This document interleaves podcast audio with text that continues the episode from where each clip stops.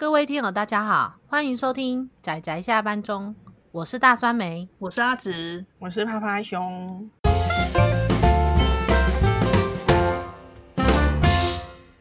各位听友，大家好，大家今天看漫画了吗？今天是我们三位小伙伴一起来讨论一部蛮特别的作品。那这部作品的名字叫做《经济之国的闯关者》。经济之国的闯关者，他。他其实，在台湾被断尾了。没错，对，我觉得一开始先把重点跟大家讲。不好意思，他在台湾被断尾了。嗯，对，在日本是十八集完结嘛，但是在台湾就只有到第七集，所以没有完结。但是这部作品真的非常的特别，因为它是生存游戏的故事中，我们觉得少数他这样收尾收的很好，而且我觉得也很符合他为什么会把这些状况下给予一个生存游戏的一个背景，我觉得都还蛮有深意的。所以它并不是一个只是看爽的那种生存游戏作品。我们觉得这一部作品很精彩，然后也很多可以讨论的部分，所以就把它选来当做我们讨论的主题之一。我我跟大家介绍一下。这部《经济之国的闯关者》，它在日本是小学馆出版，二零一零年到二零一六年连载了六年，那一共出了十八卷。在台湾的话是东立出版社代理发行，可是一共只有到第七吗？嗯，第七，对，第七，卷。然后很明显的就是它应该是不会再继续 发行下去了。这部作品就像刚刚大酸梅说的，因为它在生存游戏类的这个类别里面啊，我看了。几部也不算看的特别多了，嗯，但是至少就我所看的生存游戏类的作品中，我认为它应该可以算是属于 top one 的。对，我私心认为，我会认为它是 top one 的。嗯。还有，我觉得就是它的收尾收的是最漂亮的。我喜欢它的收尾方式，因为我其实也看过不少的生存游戏类的作品。那到最后真的会沦于一种不断的比赛呀、啊、竞争啊，那谁比谁强，谁比谁邪恶的这种程度，最后就会看得有点腻。那这部它不仅就是收的很好，而且就是如同我说的，它的结局还有包括它一些故事背后的一些设定，其实是蛮有深意的。当你在重看的时候，你不会觉得说啊，这就是一个看爽的生存游戏类的作品，你会用另外一个角度去看它。这样对，就是虽然它一样是会有人死掉，然后也死掉很多人，但不会到有真的为杀而杀啦。虽然虽然要说为杀而杀也嗯也是有啦，也是有啦，但是它你整个看下来之后，你会变得说哦，好，我理解为什么了这样的感觉吧。嗯，对，嗯、是。所以我们觉得这部还蛮特别的。那趴趴熊，你对这部有什么想法吗？我对这部就是没什么想法吗？那你要下线了吗？对啊，我好像可以下线。哎，觉得它里面的可能就是呃邪恶度不够啦。我觉得、哦、对，唯一的一个让我觉得非常 就是欣喜的，就是红心 J 的、那个。我想说的是，你们你们可能平常看的口味都太重了啦。我反而觉得它这样子浓淡适中。的口味，我倒觉得刚刚好呢。哦，真的、哦，所以你觉得刚刚好？我我我我，你也觉得太浅是吧？好哦，你们这些重口味的，呃、对。我就说了，就是因为我跟趴趴熊，就是大家知道我们有另外开一个频道嘛。我们本来就是喜欢。啊、糟糕，那我要跟阿直站一边。哎哎哎哎！我我没有那个，我觉得平，我觉得浓淡适中，浓淡适中，这不错不错。你给我回来，你跟我下马上回来。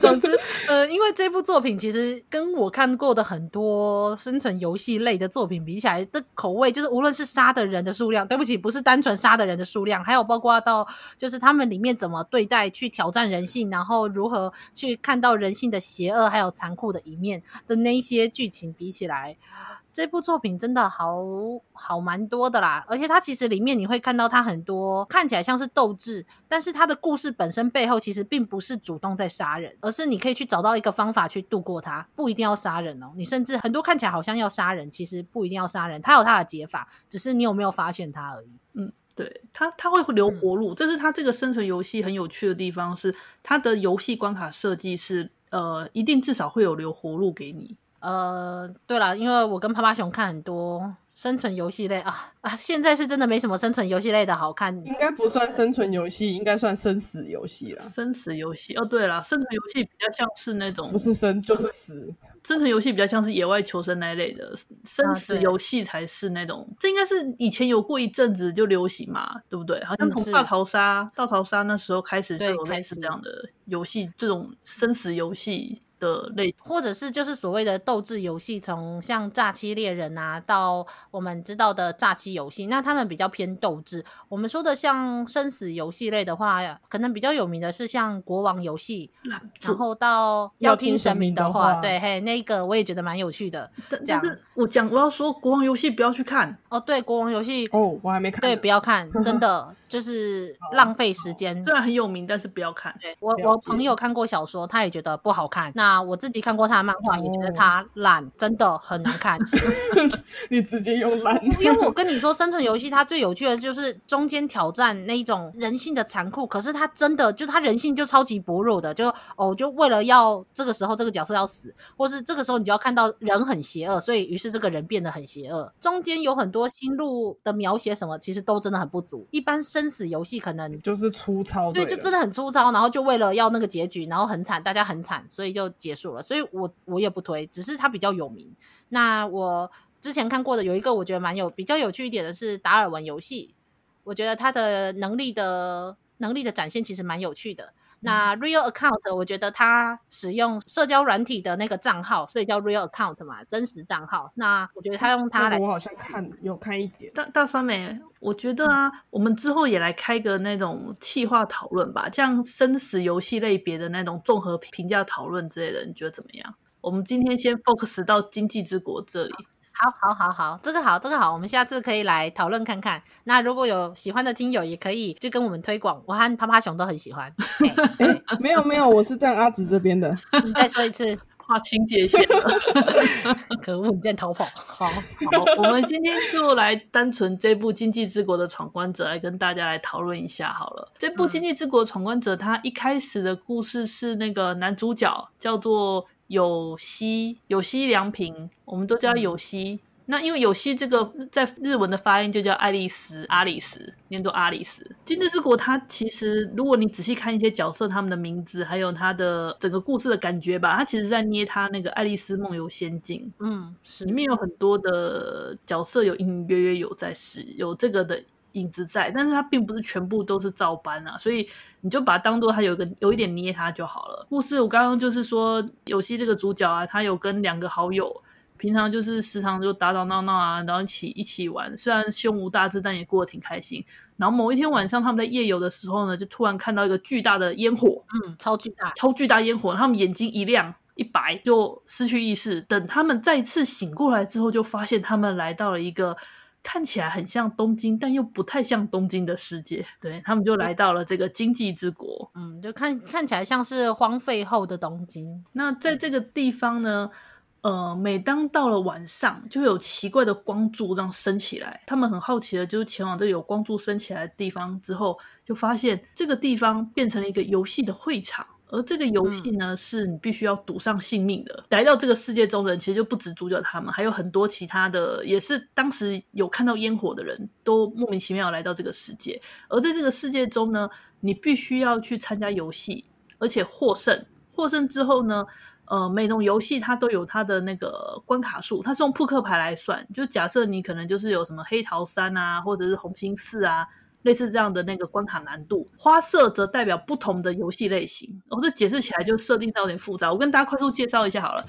黑桃、红心、方块、梅花。黑桃体力型，方块智慧型，梅花呢就是综合型，主要是以团队分工为主。再来是红心。嗯红心就是所谓的心理型，然后也是最残忍的那种类型，就是专攻你那种内心的人性险恶型。嗯，是。数字呢，一呢，一是最弱的，那一直到十，不知道为什么他们前半段的时候就只有一到十的关卡可以攻克，而关卡的难度其实你一开始不知道，你必须要去到会场之后才知道说。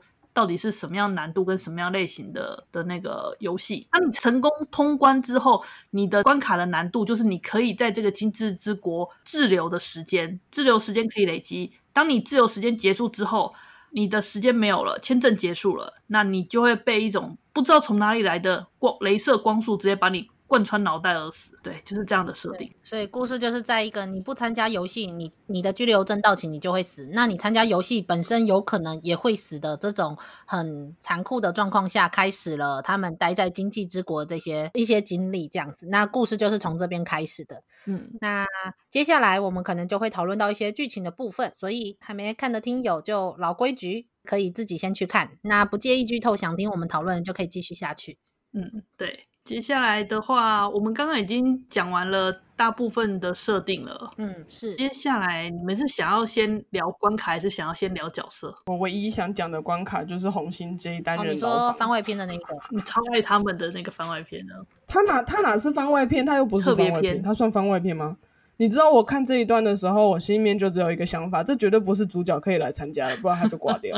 我觉得主角没办法从这里活过来啊，就 只有他们两个可。这个是邪恶度够高才能活得下来。够高，没错。他们两个的邪恶等级让我觉得啊，前列腺息。对，我觉得，我觉得他那个拿出那个磨果汁的那个模板，怎么讲？拷问的时候啊，就说拷问的东西也有很多啊，就拿出那个，对啊，我就哇。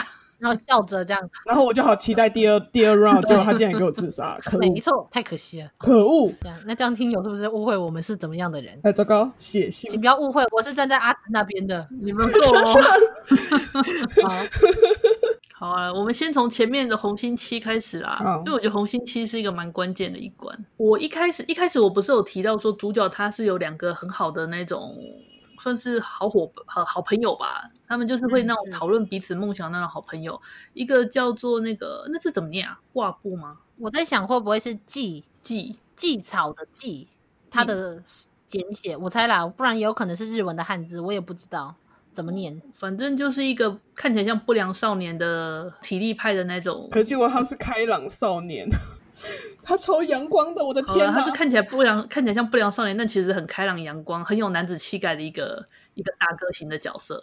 然后另外一个则是比较矮小，然后比较不出色，但是会急着想要讨好别人的那种跟班型角色。嗯、对对对对，跟班型角色，小跟班。然后主角则是比较朴素，有点有点小小的怯弱，但大致上也是一个看起来比较灰灰色灰暗型的少年吧。主角是这样的类型。一开始啦，就感觉对人生没有什么期待，就是每天混吃等死过日子的那种一般般颓废少年。嗯、对，一般般颓废少年。那他们三个人就这样掉到了这个奇怪的经济之国，然后来到这个奇怪经济之国，他们一开始也很顺利的通关了几个游戏关卡，而且还中途还有加入一个女性的伙伴。这时候就来到了红心七。这个翻译叫做躲猫猫，但原文翻译叫小羔羊的这个这个残酷的游戏哦，真的。然后你们知道那个七数字七代表它的难关其实是相当的高。那在红心七这个游戏中，嗯、只有一个人可以存活下来。对，这是一个比较特别，就是真的很残酷的一个游戏。当时最好玩的是，在这种故事中，一般来说人性就会暴露出来嘛。你只有只有一个人能活，嗯、大家都会想要活。可是小羔羊的游戏玩法则是，当鬼的人那个人可以活下来，其他的羔羊们就是其他那些躲猫猫那些躲起来的人，他们会死掉。而且最讽刺的是，破关的时候他还给你一个一盘一盘羊肉。对。这很过分的，这讽刺感满满，真的是哦，让人家觉得好舒爽。等等，对，没错，我真的跟你们不同界限，我要画一条线，我拉开，我感到嘲讽，你们去感到舒爽。好哦，不要，就跟你说，我跟你们的感情不一样。不不不不，我要先强调，就是我也是感到就是很不适、很不开心，但是也会觉得舒爽。这两个不冲突，好，不冲突，好，好。想来听友要是听到我们看《动物朋友二》就知道了。是，我觉得有趣的地方是，一开始的时候，他的主角的其他伙伴们，他们也是想要，也是有想要自己活下来的心情啦。可是到最后，他们却觉得说，还是让主角活下来吧。所以主角则是觉得说，不要，我才不要活下来，应该让你们其他人活下来才对啊。这画面很神奇，就是其他三个人死命的躲起来，而主角则是拼命的在找他们。这个感觉，这个我觉得真的是一个很难以言喻诶。一般来说，拼命想找的人是想要活下来才对，可是在这个故事中，却是想要让别人活下来的人却却活下来了。不想活的人就活下来，应该这样讲吧？不想活的人就活下来了。嗯，难怪他是红心七等级，真的。对，所以说在这一关里面就把主角的伙伴群全部清掉了。我当时也吓了一跳，我想说，哇塞，你真的把他们都杀掉了？就这样把主角群的其他人全部杀了，除了主角之外。对，那时候我也蛮惊讶的，就哎，突然之间。就只剩下一个主角。我我在想，他这个其实是故意的嘛？因为我我对这件事情，我对故事有两个猜测，一个是作者打一开始他就打算安排好这个桥段，另外一个则是作者他画到这个时候，他觉得现在主角的这群伙伴他不太好发挥，所以他决定把他们推掉重来。你们觉得嘞？我觉得应该是一开始就铺成好的耶。你觉得应该是一开始就铺成好？嗯。对，因为我觉得在这种就是生存游戏之下，你要有伙伴这件事情，除非你的伙伴是非常优秀，对，就是跟你搭配的很好，不然其实他是拖累你的一种存在，你会受限于各种感情，你会，而且其实我觉得他透过这个，他可以升华他对他们。这几个人的就是感情，哦、我觉得死掉了最美。等等，死掉最美。但是一般来说，他们好像后来在，其实，在蛮多地方都还会继续跟他讲话。有啦，我觉得就是那种心理上的对话。可是我想说的是，我想说的是，一般也不会推的这么干净吧？也是，就是红心期这么直接就这样把三个其他伙伴全部都当清干净。嗯，对，我看其他的。故事设计的时候其实是没有，嗯，因为我觉得其他的游戏的确是没有到，可是梅花 K 那个就是你也一定要对方死啊。对，这个这个就是看游戏关卡设计啊，这个就扯到这个世界的那个背景，因为这个世界的背景除了玩家之外，还存在一群称之为发牌员的人，他们是之前的怎么讲？嗯，是玩家，玩家残留下来的玩家，他们就可以获得成为发牌发牌员。那发牌者他们跟玩家其实算是敌对阵营，嗯、但是他们也有所谓的那种，呃，玩家是签证嘛，那他们则是设计游戏关卡，然后在那个游戏关卡死掉了多少玩家，那些玩家的数量就会换算成他们可以滞留的天数。我觉得更残忍哎、欸，对，就是你不害人，你真的就会死，这更残忍。所以就是在这一次的游戏中，主角就失去了自己，嗯，就这样一口气失去了跟自己来这个世界的所有朋友。对，那幸好的是他碰见了女主角。对，这朋友失去之后就碰到女主角呢。之前他们在那个参加几次的游戏之中，女主角就登场，然后他们也有跟女主角一起合作，顺利解决。只是女主角就是那种独行侠，就是后来一结束之后就自己走掉了。那最后就是男男女主角算是有了接触。那男主角因为女主角。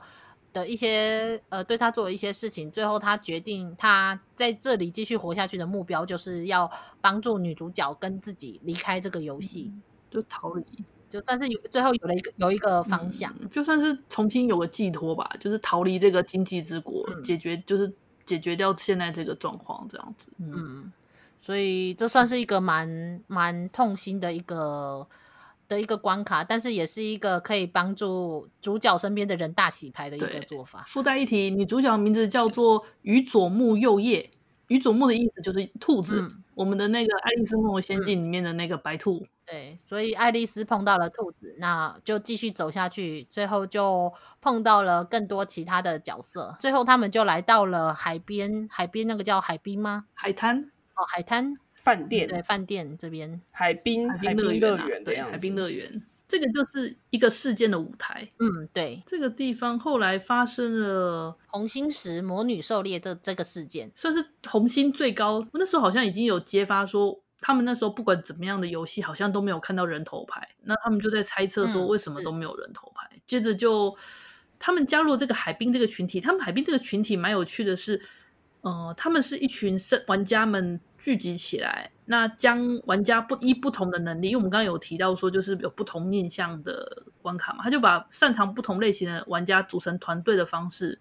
然后再去参加游戏。那游戏不管是变成什么样的类型，都能够去应对这样子的方式，大大的提升了存活率。嗯、所以加入他们的玩家还蛮多的。我觉得他在里面所有心理描写最棒的就是，我觉得就是在这一关，哦、他在这个地方他描写了。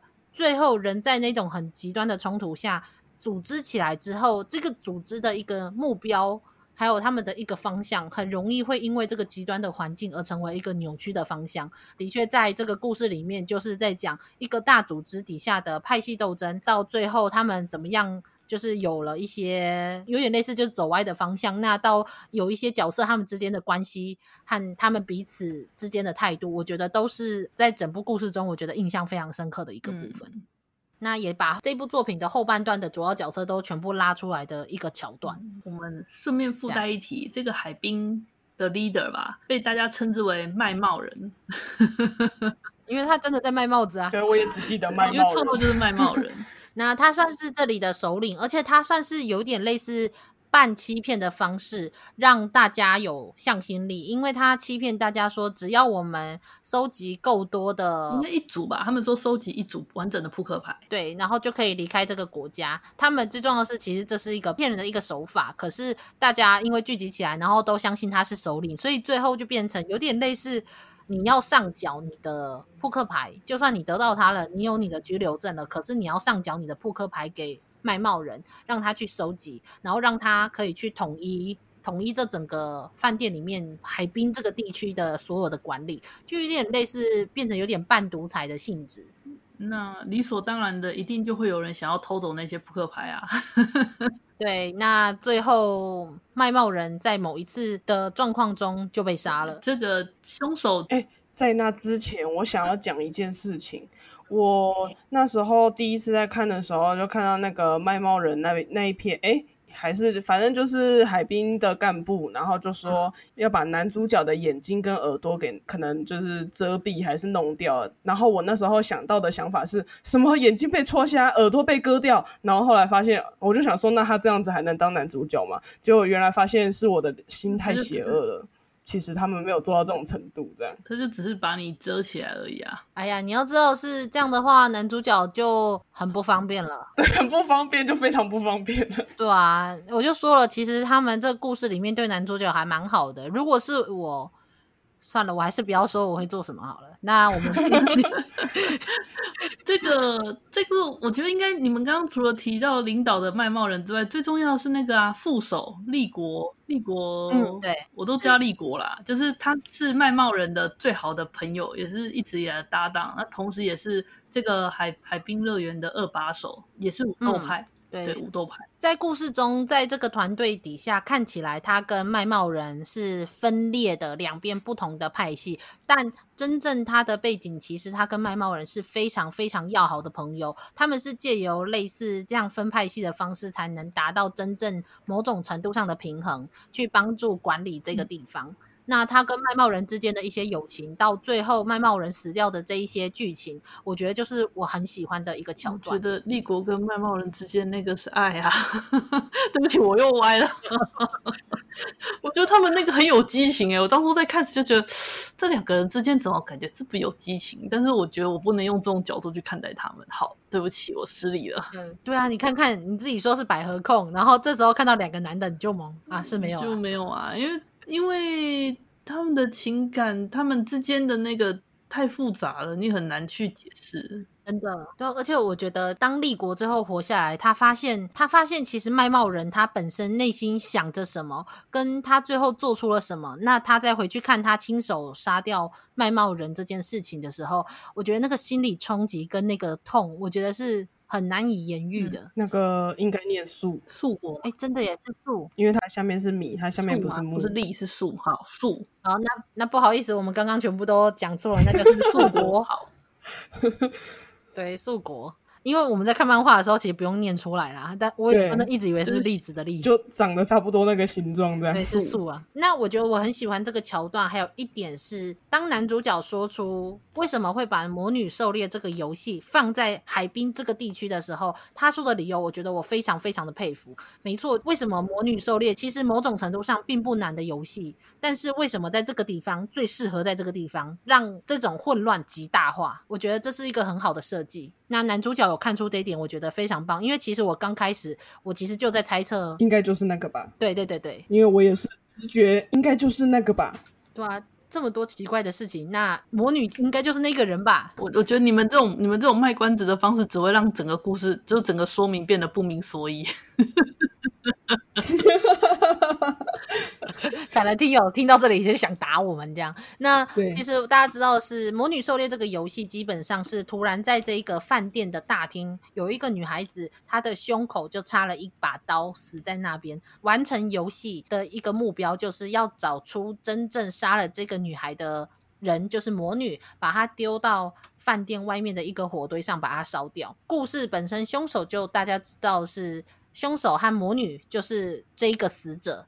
就是一个让大家很难去发现的这件事情。这，这件其实这个地方就发现很好玩的是，如果你一开始就发现了凶手是谁的话，其实大家都不用死。没错。可是正因为群众陷入了恐慌，所以在我们那个我们那个鉴识科 鉴识科的那个女警进行那个指纹鉴识之前。其实，抓啊，像他们在那个时候还有一个警察的鉴识科的人员就在他们那边，那当然就很快就可以找出凶手来。但是我觉得男主角说的最棒的就是，呃，为什么会在这个地方？因为他们会有一个可以让魔女狩猎这个游戏的混乱极大化的一个人，就是立国。嗯素国就是我们刚说那个副手，那这个副手是因为他跟卖帽人之间，他杀死了卖帽人的这之间的那种心理的冲击，然后让他对待海滨的这个想法，最后走向了一种极端。最后，魔女狩猎这个乍看好像其实并不难的游戏，最后却成为了死很多人的一个游戏。但其实这些人不见得要死。解决这个其实非常的简单，嗯、对，我觉得这是，所以这是为什么这个游戏对我来说印象特别深刻的一个原因。比起杀死很多人，我觉得这就是真的是玩弄一种心理战，人性的一种心理。这真的是相当，嗯、我觉得很感伤哎，就是当整个揭穿了故事凶手，除了那个魔女哦。至于自杀的那个人，他本身是发牌员，发牌员他们也会混进游戏之中，去想办法协助让游戏顺利。这一次混进这个游戏中要有两个发牌员，一个就是死在那边的发牌员，那另外一个就是要在旁边协助一整个混乱进行的另外一个发牌员。嗯、最后，我觉得真正最难过的其实是截止的时间快到的时候，男主角有希他对着素国说：“不要再让这个游戏去利用你对于死者的那一份感情，还有那份。”愧疚来继续杀更多的人了，就不要让你的这份感情被利用。其实比起是不是真的找到了凶手，还有还有到底是不是真的救了很多人，我觉得他这句话真的才最让我感动，会让我特别喜欢这个男主角。就是他其实知道这个游戏他在玩弄你什么的心理状态，那他真的很看不下这种被玩弄的那一种悲伤，所以最后他讲出来的不是说让我们活下去啊，你这白痴。他说的是不要再让你的感情被利用了。我那时候看完这个游戏，我觉得我受到蛮大的冲击。嗯这个就是为什么我觉得《经济之国闯关者》跟其他的生生死游戏很不一样的地方，它很肯定人性的善诶，虽然是这么混乱的环境，嗯，是是，甚至最后在大家应该如果有看过的人会记得说，这个故事到最后面，其实男主角他们为为什么在某种程度下可以争取到一定的时间，是另外一个还活着的发牌员，他发现了像男主角这样，其实是保持着还是相信人性的正向跟光明的那一面这样的。的人还存在，所以最后他选择牺牲自己的性命，帮助男主角和他们这边的这一群人去争取更多的时间，让这一群人活下来。我觉得是这一部作品真的跟一般生存游戏很不一样的地方。对，《经济之国》这个世界里面的善人意外的多。真的蛮善良的，善良的人意外的多。对啊，所以某种程度上，男主角也就是还算蛮幸运的嘛。你看，至少他碰到女主角，女主角真的不是女主角不离不弃耶。其实我觉得女主角的描述不够多啦，不太对她不太有什么印象。她可以徒手攀岩，这点超厉害。嗯、只记得她是登山家，真的没错，很强。这样，但是我觉得没印象。对，但是我觉得对他的描写就只在他知道怎么样在一些极端的状况下活下来，跟他如何去面对只有一个人寂寞的时候的这种心理状态。那我觉得其他的描写倒是不怎么样，反而相对男主角还有他们的对手可能还比较多。你看那个梅花 K 这部作品，它还有一个很好玩的地方是，它很像群像剧。它不一定只 focus 在主角群这里，它、嗯、还会有讲其他玩家们的故事。所以虽然篇幅不是特别的多，但是它也有提到了几个四五个不同的角色，他们自己的去闯关、去去挑战关卡的故事。那男主角他们最后因为过了这个红心十的这一个游戏之后。就是十以下的全部都被破关了，所以最后就开始有头像的第二阶段，就游戏进入第二阶段。所以其实发牌员就全员死掉了。应该说最一开始他们就是两边在对战，就是要么就是玩家先死，全部死光了，那这样算发牌员赢了，那就会变成发牌员跟国民对战。可是因为玩家把所有十以下的花牌全部都拿到了，所以他们就等于玩家赢了。那玩家一旦赢了，全那个发牌员就全员都死掉，这样，嗯嗯嗯、全员就全员要杀掉，然后剩变成玩家跟国民对战这样子。而国民的话，就是这个。之前的前一个前一次《经济之国》这个游戏的获胜者，那他们选择了永久居留，他们就会变成这个《经济之国》的国民，这样子，《经济之国》的国民就没有所谓的居留时间。然后男主角他们就一次进展，就进展到了也让我蛮震撼的梅花 K。他们想说就来挑战梅花，因为到了人头牌的时候啊，他们的会场。就会直接公布，而且他们会场就会把种类就也一起公布出来，你可以自由选择。嗯，因为都很难了，所以没有差。而且还有会移动，对，还有会移动的黑桃 K。黑桃 K 就是一个多可怕！黑桃 K，黑桃 K 与其说是游戏，不如说它就是一个见神杀神嘛。你就黑桃 K，它就是在，它就会把你狙击掉，他看到玩家就杀，那你赢的方式就把它杀掉。无差别杀人，对，无差别杀人就是黑桃 K。赞，我喜欢。等等，嗯，就喜欢这种莫名其妙的，对吧？你看，我就是站阿直这边的。没有，我在阿直那边。好了，好了，好了，好了，好了，你们都站我这边了，我到另外一边去。别走。好了，那我觉得梅花 K 很出色呢。应该说，这几个国民都非常出色呢。真的同意。里面虽然说人头牌的这个十二个关卡，就是 J 呃三四十二对十二个，虽然说在故事中只提到了四位，但其他的我们就当做被其他的玩家攻略好了。我们就只讲作者有 focus 在的四场主要的比赛好了。那主角他们一开始就去挑战了梅花 K，然后就碰见了一个变态。嗯，对。全身光溜溜的变态，但是我喜欢，我喜欢他爽朗的笑容，爽朗。他是一个少数可以全身脱光，然后我不觉得恶心的一个变态。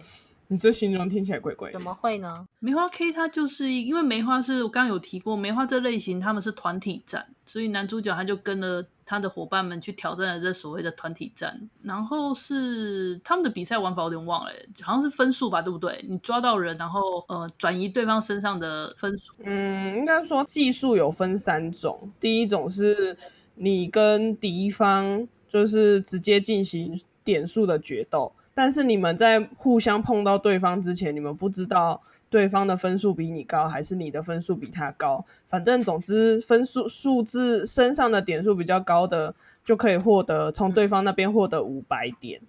然后第二种是找道具，然后道具就是会有可能一千点、两千点的点数增加。还有一个是要呃去碰到对方的那个杆子，可以加一万点，一个人加一万点。但是有一个比较特别的是，如果这是我自己领地的，那我摸着我领地的这个杆子的我方队员，他的点数就等于无限。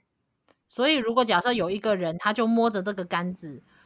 他去碰触你要来占领我的领地的那些人的话，他直接就是用无限跟你原本就是一有一个数字的人比，反正就是一定会赢。那我也可以得到一万。总之，他就是借由三个夺取点数的这三个方向，然后去进行这个游戏，是真的还就是因为这一部分是考验如何。去安排你的安排你的点数，就是会考验你的智慧，那也考验就是有一些心理层面，就是他的确到后面是有点残酷的。这个故事到这个游戏到后面有点残酷的部分，那还有包括到就是团队合作这样的一个游戏。那我觉得这个游戏设计也蛮蛮有趣的，但我还是觉得梅花呃梅花 K 是一个好坏人，因为如果是我的话，我在最后那一刻我绝对不会跟他好反派，他不是坏人吧？他算坏人吗？他只是正好站在对立面而已，他只是刚好站在对立面的反派。嗯，对啊，而且他有很多就是行为跟他说的话其实很坦荡荡哎，他连衣服都脱掉了，由里到外全部都是坦荡荡。对啊，所以也没有错啦。我就在想，作者作者在画他的时候那个构图。他真的很努力的把它遮，哎，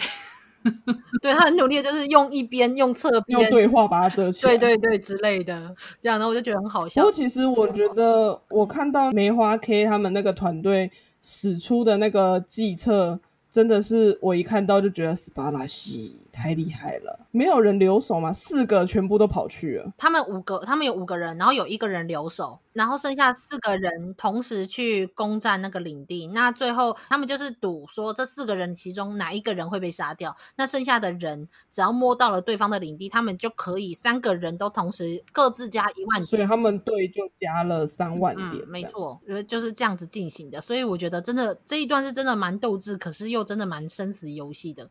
可是我觉得最棒的是到最后他们的转折，他中间的转折是真的很紧张又很刺激。那一瞬间我是真的觉得啊，那这样主角大概就 GG 了吧？我猜。真的，我也是。我想说，那天哪，他接下来要怎么办？怎么办？但是没想到最后也是牺牲掉一个队友，把他手上的手环拿下来，当做自己的点数这件事情。天哪！就是我，我觉得那个他那个时候是因为失血，其实失血过多。我在想，当时如果直接用止血带，这样不知道活不活得下来。其实。我蛮想说的是，你们应该要赶快叫一个人，赶快过来这边帮他止血啊！就是拿东西塞住、塞住血管什么的。哦，身为医疗人员，啊、会觉得这种情况之下应该要 赶快帮他止血。但是因为他说时间，他有说时间来不及了，可能来不及，因为的确他那时候光是跟他握到手，好像就倒数三秒还是四秒吧。嗯嗯，对啊，其实好像也不，而且是那个。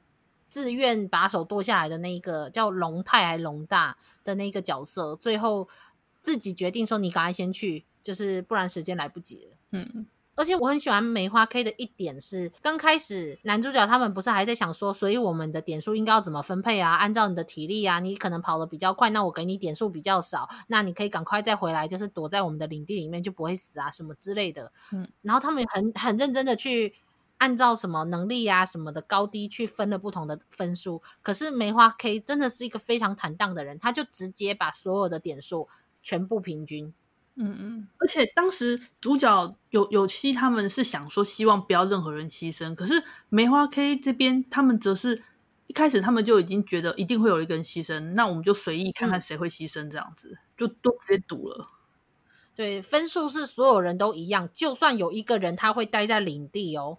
但是他也一样有两千点，那那两千点就真的留在他的领地，就完全浪费了。可是他们不在意，因为他认为平等才是我这个我认为我跟其他人一起合作的原因。我觉得这也是为什么最后其他人会愿意说，那我们就四个人赌一个人的命，因为他们都知道梅花 K 对待他们是用什么眼光，大家就是平等的。我觉得就是因为梅花 K 是这样的人，所以其他人会愿意为他复命，那他也最后才会成为一个。被男主角有希如此尊重的一个对手，嗯嗯，他是这样的人。对啊，所以其实我之前就很好奇，他们在前一次在当玩家的时候，为什么没有遇到就是躲猫猫那个游戏？没有，有可能，有可能刚好不是他们这一团人碰到啊。每次的游戏都不一样啊，因为他不是说都是由由发牌员去设计游戏。对啊，对啊，是啊。所以我们就可以想，其实躲猫猫那个游戏的发牌员他很贪心，他想要获得大量点数，他只获得一个人。他设计成这，哎、欸，我记得躲猫猫的那个游戏是红心 Q 设计的，小羔羊那个吗？是吗？对啊，红心 Q 他有说啊，看到你们感情那么好，哦，好像好像有这么一幕，好邪恶哦，好坏，这好对吧？是这样吗？对啊，应该应该。是吗？那为什么只有红心 Q 却是有点类似帮他做心理治疗的那种态度？没有啊，红心 Q 本来就没有在帮他做心理治疗，全部都是他说的、啊。好啦好啦好啦，他红心耶，他可是红心耶，啊、开什么玩笑？不要乱相信他。他说的很开心，而且红心，而且红心 Q 他在那个魔女狩猎的时候，他一发现。杀掉那个卖帽人的是素国的时候，他瞬间把等级红原本魔女狩猎红心只有三哦，他说立刻升等成十、嗯，是他说的，真的，我记得那时候他有说有升等这件事，嗯，对啊，他红心红心皇后嘛，邪恶，天哪，真开心，真开心，哎，总之经过了梅花 K，男主角受到了很大的冲击，那最后。没想到，就故事就很快的进展到了最后面。对，因为那时候那时候其他的伙伴们就逐一的把其他的那些人头牌都攻略下来了。然后他就一个人在那边过着，就是那个，嗯，那算什么养老生活、养心生活，然后顺便跟女主角嘿咻啪啪啪，那个那个啪啪啪，哎，啪啪熊等等，等等，啪啪熊，那听起来就有点那个了，听 起来怪怪的，可恶。反正隐隐隐晦的隐语表现方式非常多啦，啊，这不是重点啦，重点是反正之后。之后我们要不要暂时把红心 Q 移到后面？我们现在先来聊聊特别篇。嗯，好，特别篇我也很喜欢，大家期待很久了，对不对？对，对，特别篇的话，就是我刚有提到说。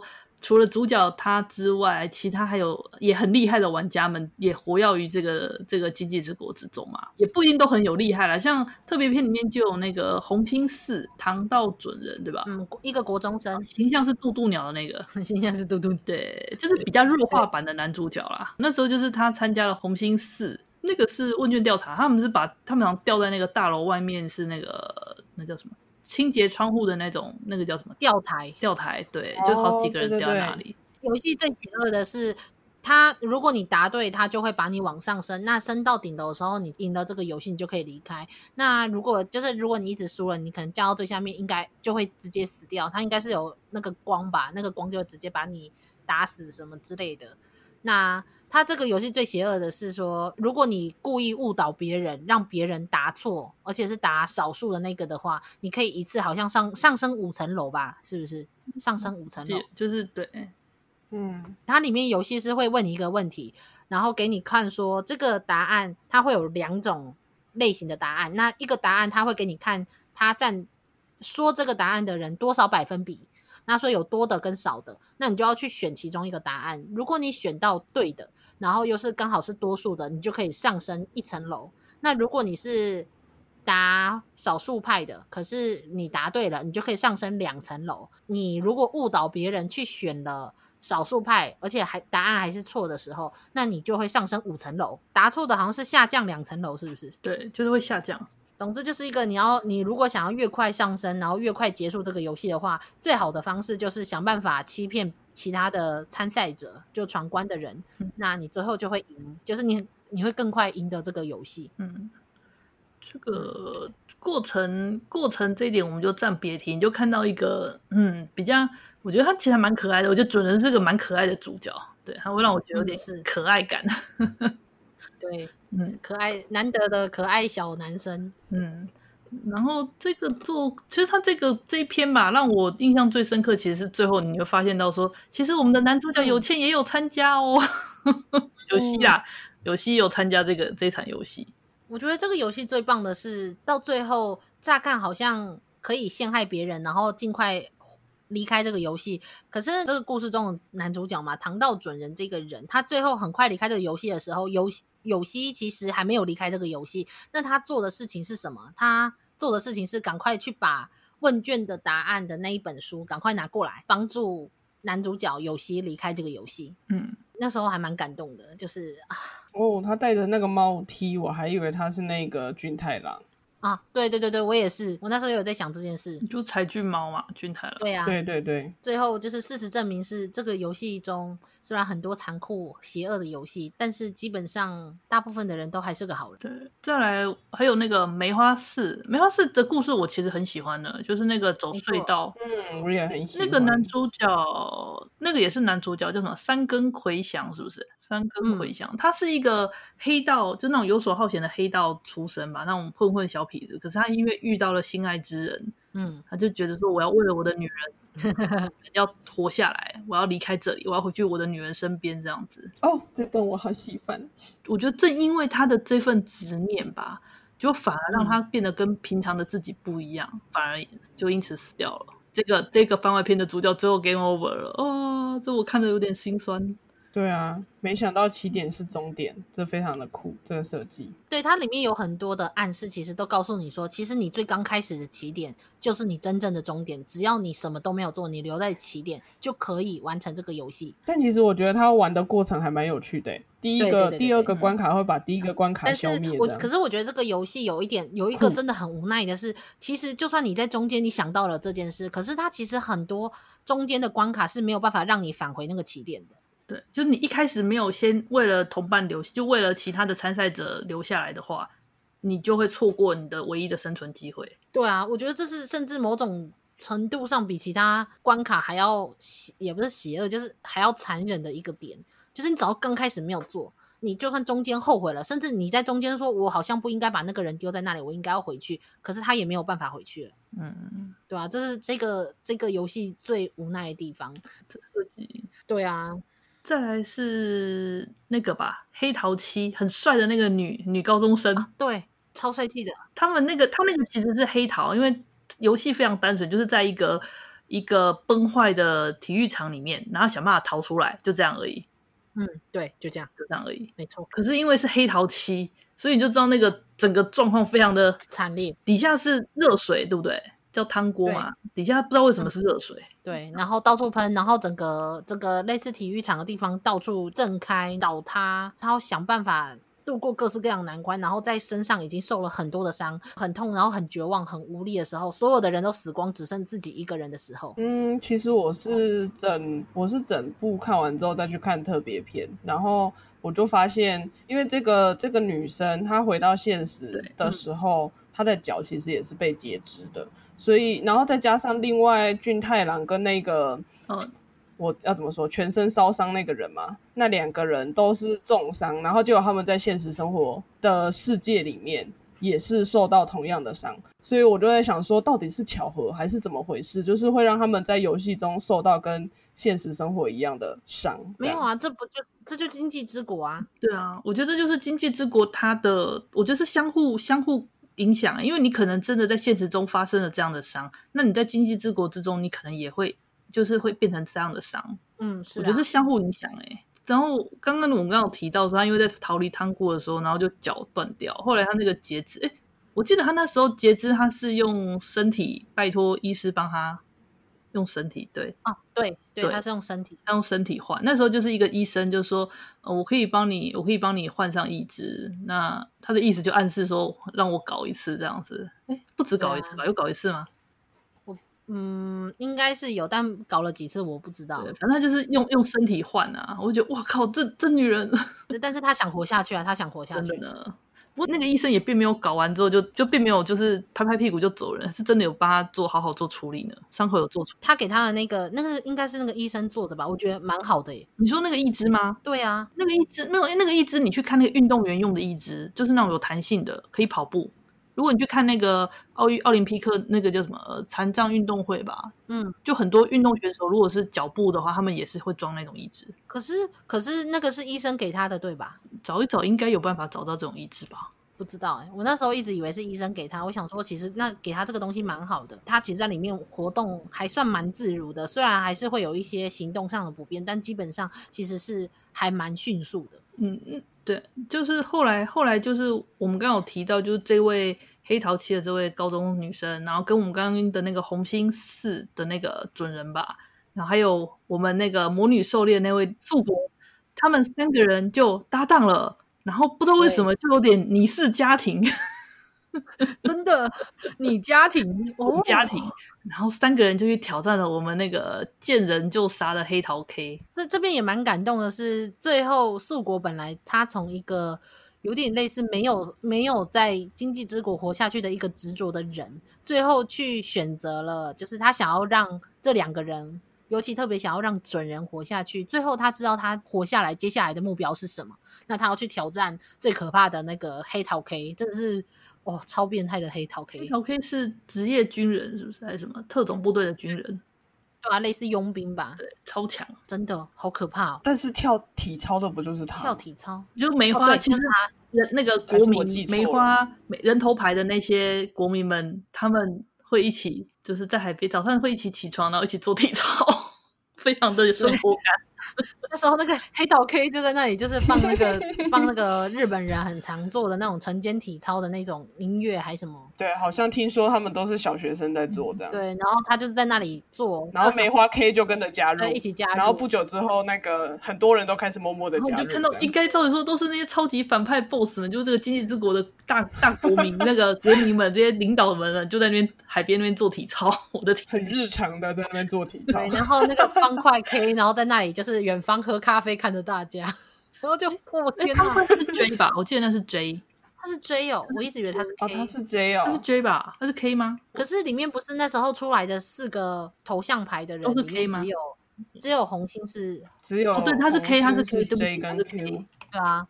因为他就他很聪明嘛，那时候他有混入魔女狩猎那个海滨他们那一边的，然后那个连那个基本上我刚刚讲梅花四其实也是方块 K 他设计的，去乱入的，他去乱入，他去乱入，没有啦，他设计的，他设计的，他是主谋，哈哈哈哈。故事到了最后，就素国，我觉得还蛮开心的是让素国。这一个人找到了一个活下去的方向，就是他最后决定要怎么样活下去，然后要保护这些人活下去。整个到最后，这部故事看起来超级真相。对，他这部作品就这部作品就是很正向啊，所以我才说我就喜欢这样正向的作品嘛。我对于太过黑暗的作品，我实在看的好难受。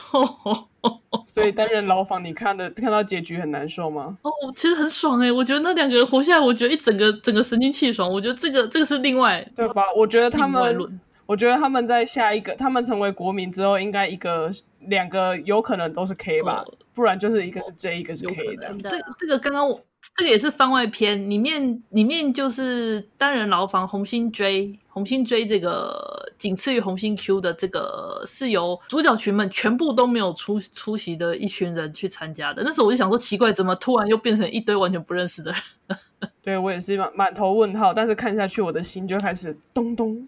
对，里面里面最出色的就是最后活下来的两个人，那个社长大人跟那个杀人杀了四个人的杀人犯，是不是？对啊，是啊。而且我觉得在这样的游戏设计中，的确，我觉得能够真正撑到最后活下来了。活下来的的确就是两个这样子的人，我觉得还蛮合理的。就是对啊，的确就只有到这种程度，对，就是这样的个性跟他们对于这个世界跟对于这个游戏本身的怀疑，嗯嗯，就不如说他们就是这么的坏，所以他们才真的才能够靠彼此活下来。不过其实那个社长大人后来还被那个杀人犯笑，他就杀人犯就笑他说：“你为什么？”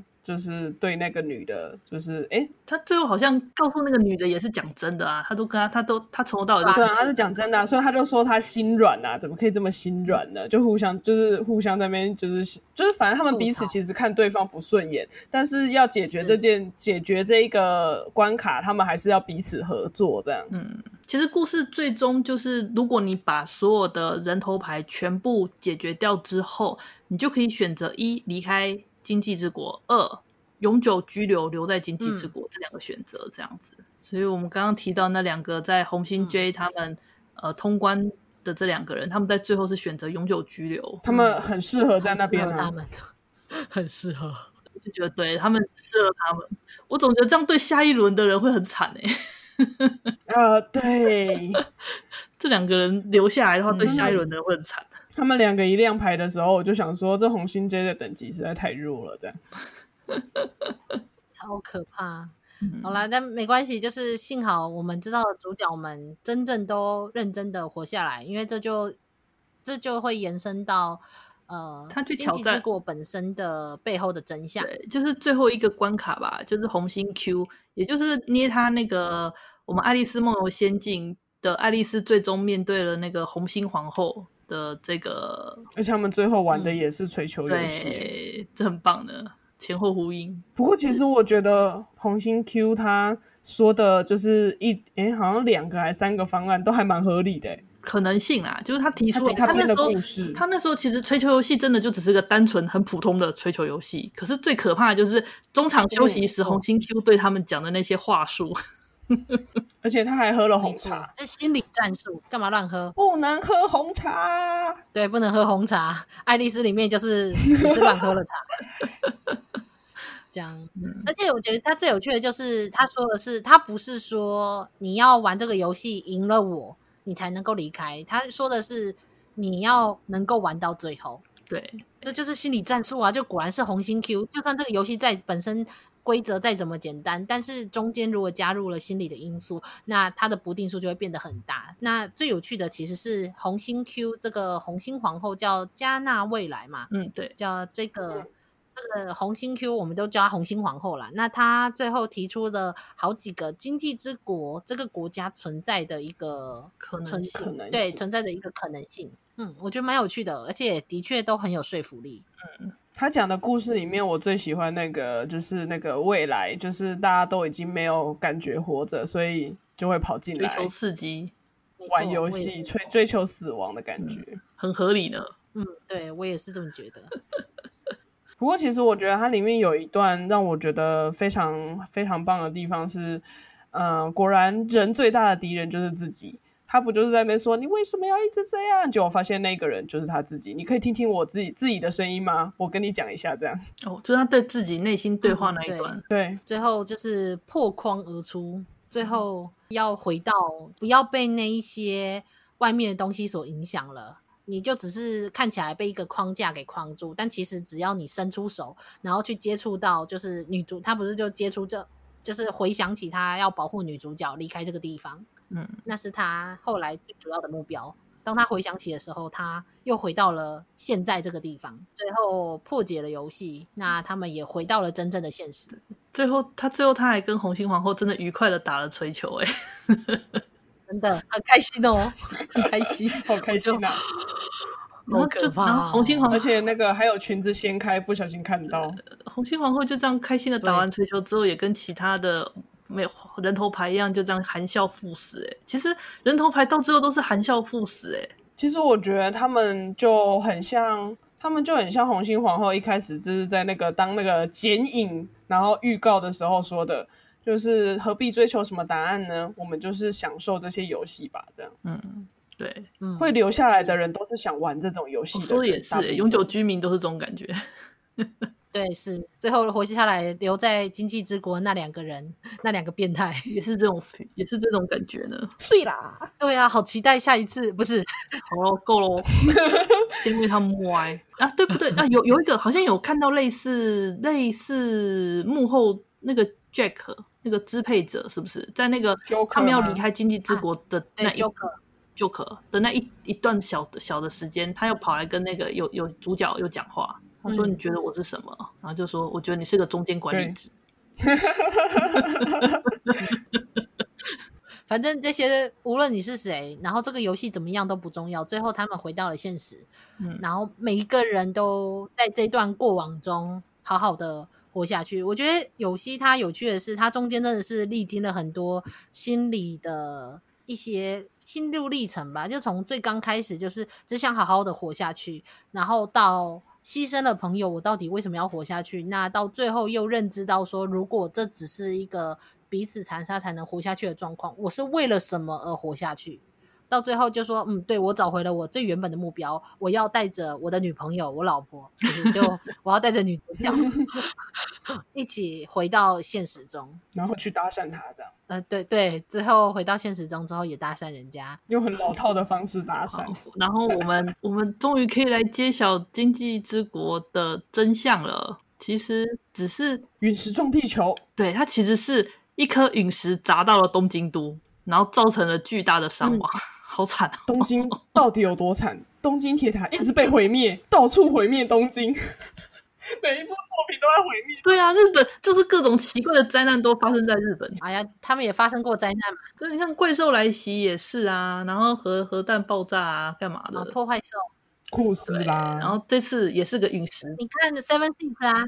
对啊，沉下去了。Seven Six 啊，不过 Seven 是全全球啦，全球。对，所以所以才说，所以才说，呃，当时他们虽然看到的是烟花，但实际上那是一颗陨石砸下来，然后造成当时有很多真的有众多的民众被卷入。醒过来之后，都忘记了在经济之国的呃一些过往。其其实这是来自于陨石的对东京都的一个攻击。陨石撞地球，陨石攻击。东京。对陨石撞地球的一件事情，那最后最后不知道为什么造成了一个奇妙的，无论是磁场还是另外一个维度之类的东西，最后所有的人的灵魂，某种算算是灵魂吗？就到了那个地方，在那个地方就是所谓的经济之国，最后他们在这里活下来的人。又回到了现实，不知道是濒死的那些人会被拉进去，还是所有的人都被拉进去呢？因为我有发现到说，这个国家当时在参加游戏中，好像都没有太过年长的人哦，也没有太过年幼的人，都是青年。有啊，那个谁啊？对啊，有小孩子，小孩子有一个小男孩，他不是说什么他的拘留证快要到期了？对对对对对对对对对，我就忘掉了，可能一下就死了吧？好惨哦，对不起。好像也有老人，但是不太适合玩这种游戏。那我觉我觉得他比较像是失去意识，因为你有意识的话，你来你来不了这里啊。嗯，对。应该是就是那个巨大的冲击波之后昏过去的人吧？对，就是人体变成一种很奇怪的诡异的形状。而且他那个冲击波用那种很 Q 的方式呈现，嗯、我觉得好有趣、哦。那最后他们又回到了现实，就是他们忘记吧，就是他们会忘记之前在经济之国发生的事。那可是他们却带着那时候所留下来的那个心境跟那个隐隐约约觉得我好像认识这个人的那种情感。那最后我们的男主角跟女主角就在一起了，可喜可贺，可喜可贺。哦，然后。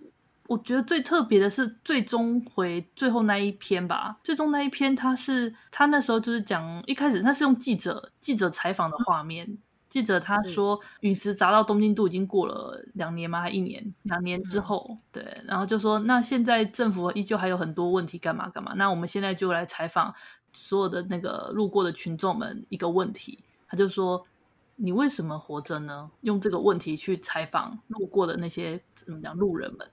而路人们的回答也很有意思，从一开始很多那种哈这种那种哈的反应，或者是啊快走快走那种不太愿意反应，或者是具有攻击性或负面性的反应，然后到中间开始出现一些就比较皮、比较欢乐的反应，然后一直到最后面吧，就你就发现大家的回复就越来越正向，嗯，真的。然后到最后一幕就是记者采访了一个背光的青年，但是你一看那个青年就是啊是主角。是我们家主角呢。对，然后主角的回答就这么的没有没有没有讲出来，然后就这样画面就被切过去了。对对，这这个这个结局很棒。你不知道主角回答了什么，但是你知道他找到了他自己为什么活下去的的那个啦。对，读者可不知道主角到底回答了什么，但是我觉得读者看完这一整部故事，你也大概知道主角回答了什么。我对这个结局其实蛮感动的，我不知道为什么，当时看到这个问答的时候，我就看到最后其实是一种很感动的心情。里面的那些路人的回答也很有趣。生死游戏很少，我好像也没有看到什么真正好的生死游戏的结局，好像没什么。嗯、但是这一部真的是少数，我觉得结局收的非常。非常好，而且它里面的解释是有至少去解释他们怎么会来一个到一个很极端的世界的这一个设定，我觉得也是一个少数，我觉得设定够好的一个作品。虽然是个很不可思议啦，嗯、到现在我们也觉得说不定是外星人搞的鬼，也有可能，对不对？但是对呀、啊，对，但是这个已经变成无所谓了。他最后把故事导向让你会觉得无所谓了。嗯，这一切都没有关系了。重点是活下来的这些人们，他们要怎么继续活下去这件部分。嗯，怎么样面对自己活下去的道路？对，对，我觉得这才是这部作作品最主要要讲的事情。是是的，是正向，很正能量哎，到最后是一个充满正能量的故事啊！我很喜欢这样，我喜欢正能量的故事。嗯，是啊，嗯。你们，哎，我我挖到另外一边去，挖到另外一边去。不要这样，阿紫，我也要一起去，带我走。嗯，好啦，那总之这部作品真的非常推荐给大家。我们觉得这一部作品真的是少，我们这个频道应该基本上不太会去推荐所谓的生死游戏，但是这部是蛮特别，我们会想要愿意拿出来讨论的一部。作品以后以后如果有也有很有趣的生死游戏，或许也会讲啦，但目前没看到。是是是，就是到最后就会有一点论语一直打斗啊，然后或是某一种程度上的说教啊，嗯、然后或者是就是没有没有什么巧思了，最后就烂下去这样子。嗯啊，这个我们有很多可以讲啦，我们之后可以来开个闲聊，大家来讨论一下生死游戏的作品。嗯、对，这个这样这个这个点子还蛮好的。对啊，蛮有趣的，蛮有趣的。不知道听友有没有很想听听看？如果想听的话，跟我们说，这样，或者也可以推荐我们几部。我跟趴趴熊都很喜欢。嗯，对，我就不用了，我就不用了，谢谢。玩具，不要这样子，不要拒绝听友啊。嗯，好，好啦，好啦。那总之，我们这个节目就算是到这里告一段落。对，那趴趴熊或是阿直有想说什么吗？嗯，经济之国的闯关者很好看。那台湾东力就断尾了，讨厌鬼。好，就这样。那我们的节目就告一段落，到这里。好的，好的。那今天就这样，谢谢大家的收听。对，下次再记得我们收听我们其他节目哦。就这样啦，大家拜拜，拜拜，拜拜。